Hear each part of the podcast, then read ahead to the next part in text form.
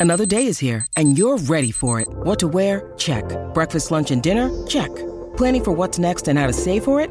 That's where Bank of America can help. For your financial to-dos, Bank of America has experts ready to help get you closer to your goals. Get started at one of our local financial centers or 24-7 in our mobile banking app. Find a location near you at bankofamerica.com slash talk to us. What would you like the power to do? Mobile banking requires downloading the app and is only available for select devices. Message and data rates may apply. Bank of America and a member FDIC.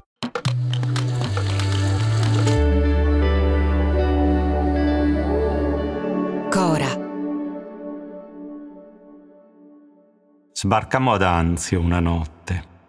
C'era soltanto la luna ed un pianto di bimba. Angelita, volevamo chiamarti Angelita. Angelita. C'è una canzone che, per ovvi motivi legati alla storia che racconta, aveva colpito moltissimo la mia immaginazione di bambino. Deve essere stata una delle prime che ho imparato di mia iniziativa a canticchiare. I miei genitori mi avevano comprato il 45 giri che suonavo a ripetizione. Si intitolava Angelita di Anzio e nel 1964 raggiunse la sesta posizione della hit parade italiana. Risultato piuttosto sorprendente, visto il peculiare tema trattato ma qui comunque rilevante visto che parleremo del più sudamericano dei giocatori di calcio italiani, anche se dal suo nome non si direbbe proprio. Non si capisce? Beh, la storia in effetti prende un giro un po' largo, ma fidatevi. Calcio e calciatori. Ci sono molti modi per parlarne. In questo podcast li useremo come una lente per guardare alla storia del nostro paese in modo diverso, appassionante, sorprendente. Io sono Paolo Colombo e questo è un podcast di Cora Media. Si chiama 80.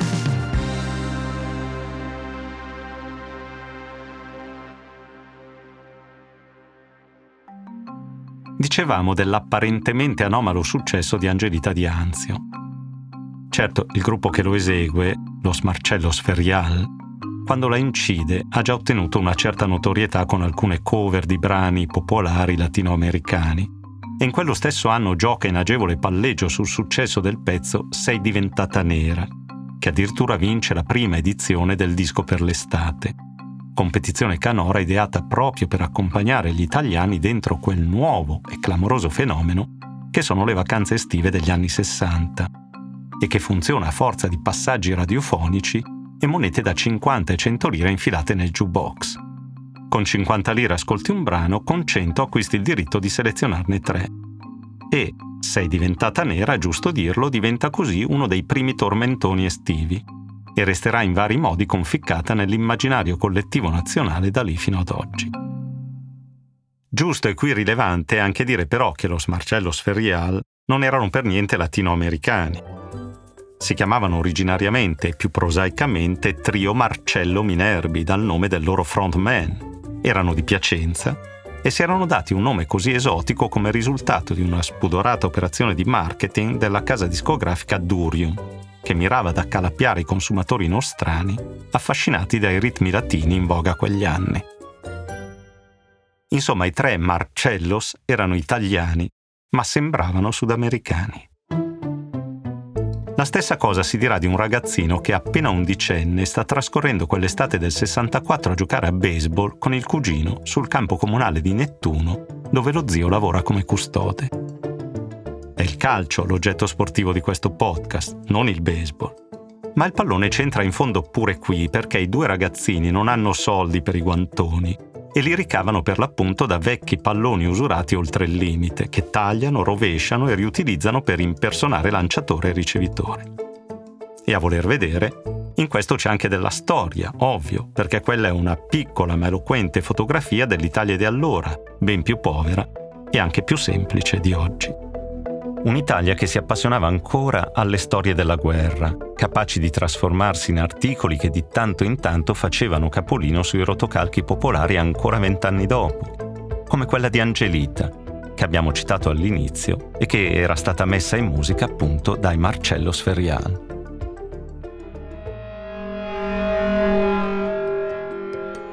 Nella notte del 22 gennaio del 1944 un manipolo di soldati anglo-americani sbarcati ad Anzio nel corso dell'operazione Shingle si sarebbe sorprendentemente imbattuto sulla spiaggia in una bambina abbandonata e piangente che avrebbero adottato come una sorta di mascotte.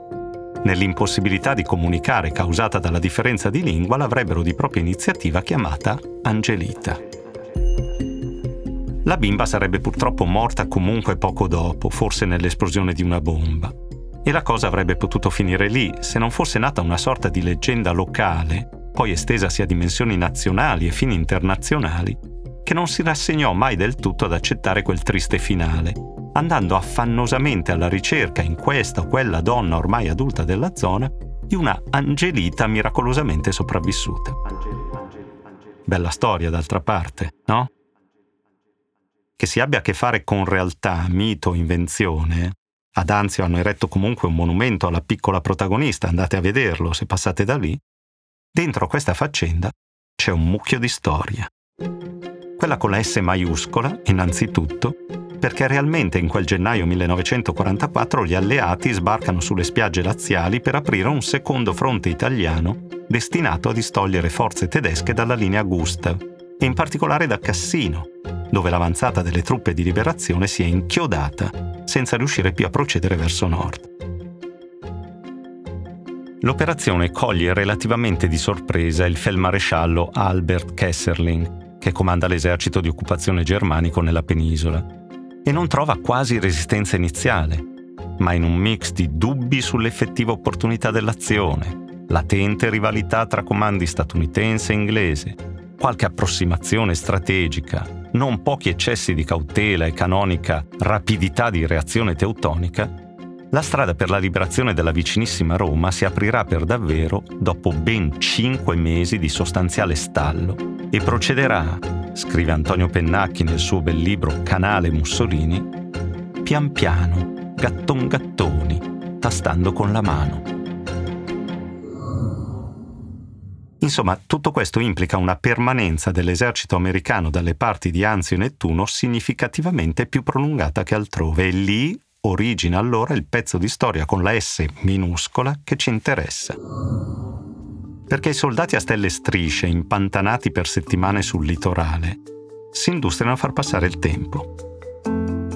Così scelgono uno spiazzo pianeggiante, ci tracciano le righe di una specie di rombo, diamante lo chiamano, e prendono a praticare un gioco che all'inizio gli autoctoni guardano con stupore sospetto, ma che col tempo, soprattutto come ovvio i più giovani, provano ad imitare.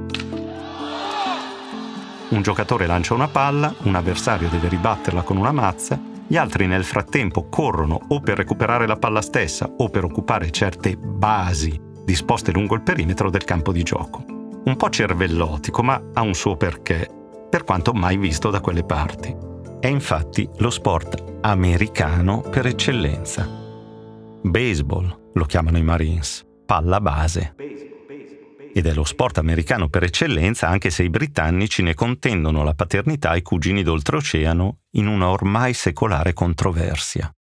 È invece certa l'origine del baseball italiano, che prende avvio proprio dai soldati americani di stanza fra Anzio e Nettuno e in quei luoghi si radica con particolare tenacia. Per quanto si fosse già registrato qualche timido tentativo da parte di pionieri anteguerra, è infatti solo con la fine del secondo conflitto mondiale che nasce il baseball tricolore. Nel marzo 1948 viene costituita la Lega Italiana Baseball. Tre mesi dopo, a giugno, si tiene il primo incontro fra squadre composte integralmente da italiani e poi si organizza il primo campionato maschile. Mentre a dicembre 1948, proprio a Nettuno, guarda caso, si fonda la Federazione Italiana Baseball Softball. Del 52 a Roma è il primo incontro regolare della nazionale italiana di baseball, perso contro la Spagna. Ma nel 54 gli azzurri si aggiudicano la prima edizione del campionato europeo, disputata in Germania. Insomma, impariamo presto e ne facciamo di strada. E così si spiega anche il ragazzino che abbiamo lasciato sul campo comunale di Nettuno ad allenarsi con cuginetto e guantoni posticci durante l'estate del 1964. Quelli sono posti dove si gioca a palla base. L'anno dopo infatti il ragazzino entra nella formazione dell'oratorio, i Black Angels. La sentite l'assonanza per quanto fortuita con Angelita? E da lì nel Nettuno Baseball, già pluricampione d'Italia, dove arriva addirittura a debuttare in Serie A.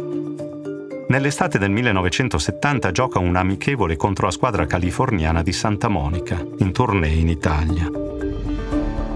Alla sera qualcuno bussa a una casa di Nettuno. Il nome sulla porta indica che ci abita la famiglia Conti.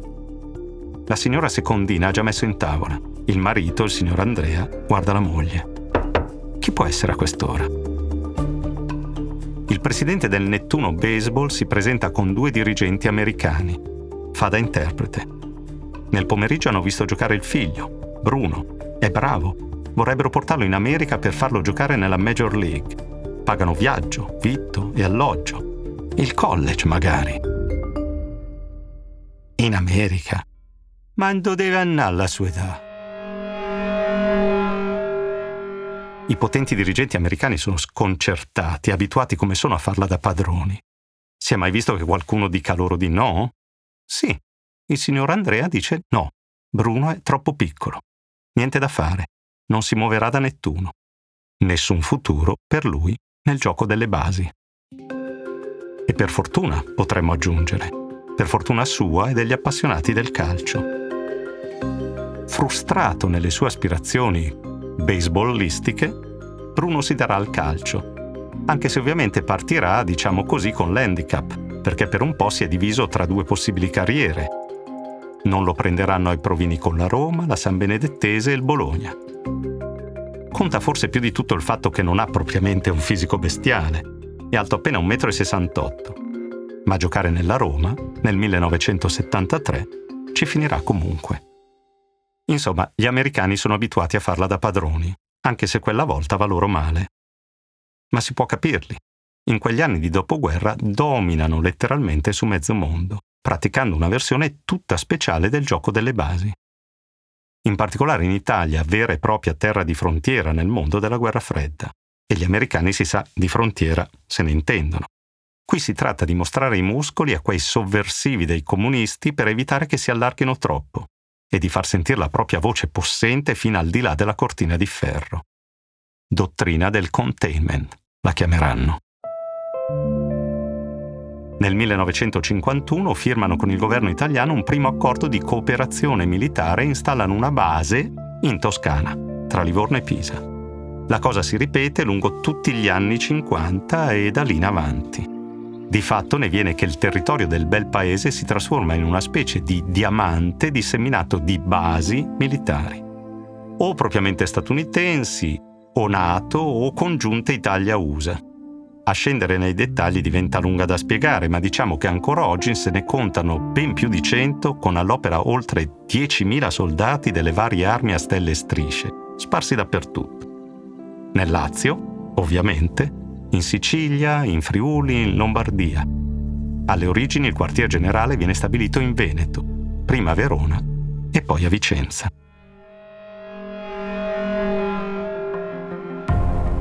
È l'ottobre 1985 e il nostro Presidente del Consiglio non è più Spadolini, ma un altro laico che ha, comunque la si voglia guardare, ben altro piglio, il socialista Bettino Craxi.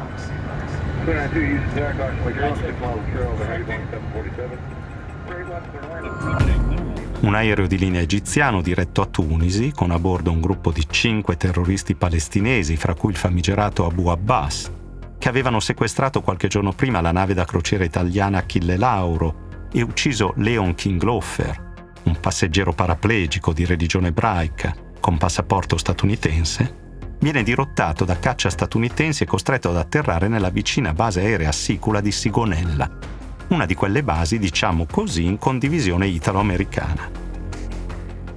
I militari statunitensi circondano l'aereo, esigendo la consegna immediata dei terroristi. Soldati e carabinieri italiani ricevono viceversa ordine di accerchiare a propria volta i colleghi d'oltreoceano, in teoria alleati, ma ora non così tanto. Crack si gonfia il petto, come un po' suo solito, e rivendica la sovranità italiana sul proprio territorio. altresì assecondando in maniera meno esplicita ma non meno rilevante la politica di relazioni con il Nord Africa che gli è piuttosto cara. Lascia intendere che su quella base i piedi ce li ha piantati ben saldi lui, che insomma, per star nella metafora del baseball, la base è sua, cioè degli italiani, e non basta una qualunque mazzata del battitore americano per portargliela via. Ordina così il libero decollo dell'aereo che avviene dopo la presa in consegna dei terroristi da parte delle forze dell'ordine italiane. Trasferito momentaneamente in carcere, Abu Abbas verrà in seguito fatto uscire dall'Italia con un volo jugoslavo. Ne viene una delle crisi più profonde nei rapporti fra Italia e Stati Uniti dell'intero dopoguerra. I want to point out the crucial role played by the Italian government in bringing this operation to a successful and peaceful conclusion. Throughout Prime Minister Craxi has been courageous in his insistence that those apprehended E vabbè, tutto questo per dire che la voce del padrone statunitense è piuttosto rauca in quel periodo. Ma non divaghiamo troppo e torniamo al punto. In quei mesi a cavallo tra fine 81 e inizio 82, ben altro suono ha La voce del padrone di Franco Battiato. Si intitola proprio così, infatti, La voce del padrone l'album che l'artista catanese pubblica nel settembre del 1981 e che è destinato a diventare una vera pietra miliare della discografia italiana. Per mesi gli italiani si beano dei diversi pezzi dell'album di Battiato, tutti di ottimo livello. Il nostro Bruno Conti, anch'egli destinato di lì a poco a diventare una pietra miliare della storia calcistica italiana, lo scopre nel giugno 1982 durante il ritiro della nazionale qualificatasi a giocare il campionato mondiale in Spagna. Conti ha problemi di insonnia, ragion per cui il Citienzo Bearzot gli ha concesso di stare in camera singola. Lui trascorre le notti con le cuffiette del Walkman sulle orecchie. Un giorno passa dalla camera di Antonio Cabrini, vede una cassetta che attira la sua curiosità, ha un'elegante singolare copertina bianca e nera. Chiede di ascoltarla. Una canzone in particolare ha un titolo curioso che la potrebbe far sembrare latinoamericana. Infatti cita un pezzo quasi omonimo, Cucurucucu Paloma, scritta nel 1954 dal cantautore messicano Tomás Méndez. Ma sudamericana non è per nulla, giusto come il gruppo dei Marcello Sferrial da cui siamo partiti, e, ribadiamolo di nuovo, come si dirà di lui, Bruno Conti.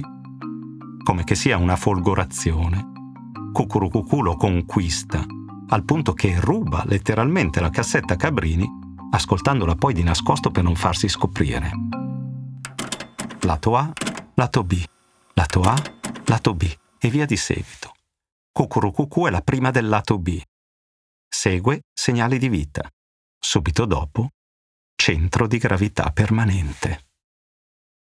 Forse è lì che a proprio modo Bruno Conti capisce ciò che serve a quella squadra a proprio modo, ribadiamolo, non tanto in senso tattico.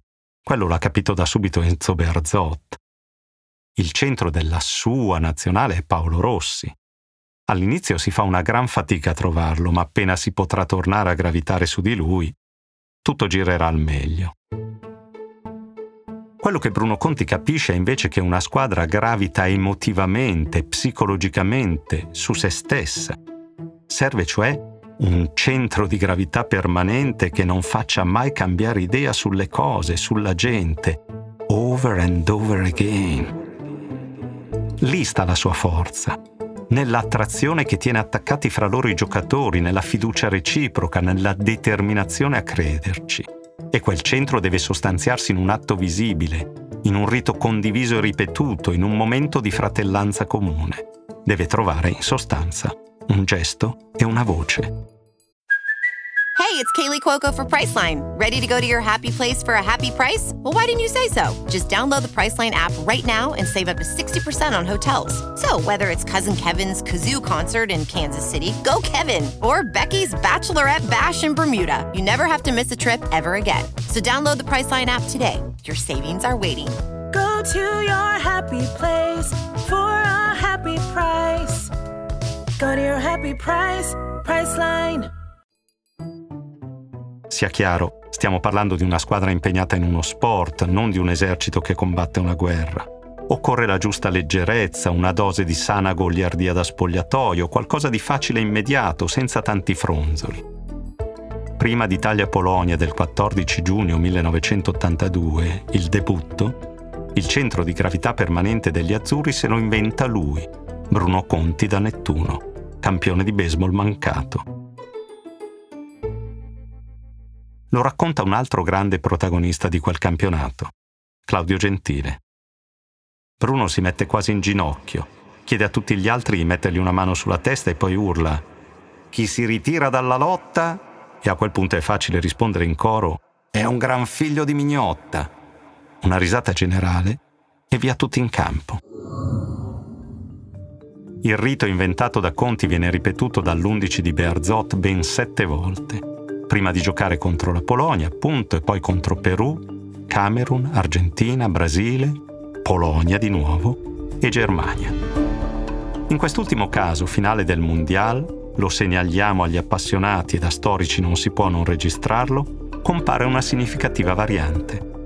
Nell'altissima tensione epica del momento si decide di sostituire al centro del cerchio magico Bruno Conti con il capitano, quasi che si chiamassero i fratelli d'Italia davvero a stringersi a corte, pronti alla morte, giurando sul vecchio del gruppo, il quarantenne portiere di Nozov, che, se avete presente il tipo, il più taciturno e compassato giocatore di calcio che sia dato concepire, non si riesce a star seri immaginandolo nella situazione.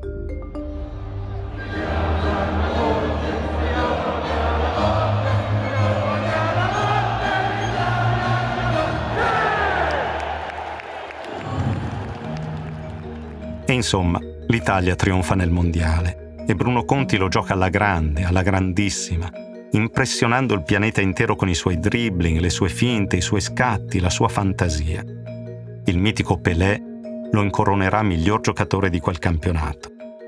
E non per nulla Bruno racconta che uno dei ricordi più cari che conserva assieme allo scudetto conquistato per la sua Roma l'8 maggio 1983, e questo la dice lunga per un romanista doc come lui, è la Polaroid scattata nel 1980 a fianco proprio di Orei sul campo americano dei Cosmos. E i campi americani, guarda caso, si possono quasi sempre adattare tanto al soccer quanto al baseball. Diranno di lui, eccoci arrivati a destinazione, che era il più brasiliano dei giocatori italiani. Buffo, no? Uno che avrebbe dovuto giocare a baseball. Lo sport ai nostri occhi di italiani più noioso, lento, prevedibile immobile che si possa immaginare. Ma Conti dirà del baseball. L'ho sempre visto come uno sport di inventiva. Palla lenta, curva e drop. Colpi tutti simili alle finte a rientrare nel calcio. Conti vedeva inventiva e fantasia dove gli altri no, persino nel baseball. Palla lenta, curva e drop. Pensa tu. Così in quel favoloso mondiale dove fece tante cose straordinarie piace proprio ricordarla più perfetta, la più geometrica, la più esatta, la meno brasiliana. 8 luglio 1982, Italia-Polonia, semifinale, 73 minuto. Conti riceve palla sulla sinistra e scatta in contropiede. Una corsa lineare, secca, decisa, senza dribbling o finte di sorta alza un paio di volte la testa però a valutare la situazione in area e a prendere la mira. Rivedetevi la scena. Sa benissimo cosa vuol fare. Arriva quasi sul fondo e poi tocca felpato la palla da sotto. Drop. Ne viene una traiettoria curva, lenta, perfetta. Appunto piena dell'eleganza della semplice esattezza. Perché la palla arriva giusta giusta sulla testa di Paolo Rossi. Col contagiri, come si dice in gergo, con su scritto Devi solo spingermi in porta, come racconterà lui stesso. E Paolo Rossi si inginocchia in un gesto morbido e assoluto e fa quello che deve. La mette in porta. Basta spingerla. Non interviene. Mentre viene davanti Conti. Rossi. Gol, gol. Raddoppio di Rossi. Un gol stupendo. Appunto, perfetto. Esatto come una giocata di baseball. Palla lenta, curva, drop, firmato, Bruno Conti, quello che doveva essere negli USA a giocare nella Major di baseball. 80 è una serie di Paolo Colombo, prodotta da Cora Media. La cura editoriale di Marco Villa, in redazione Francesca Bruzzese, editing di Lucrezia Marcelli. Il producer è Matteo Scelsa. Supervisione suono e musica sono a cura di Luca Micheli. La post-produzione è di Guido Bertolotti. Fonici di studio sono Emanuele Moscatelli e Luca Possi. È un progetto Storia e Narrazione. Le fonti dei contributi audio sono indicati nella sinossi.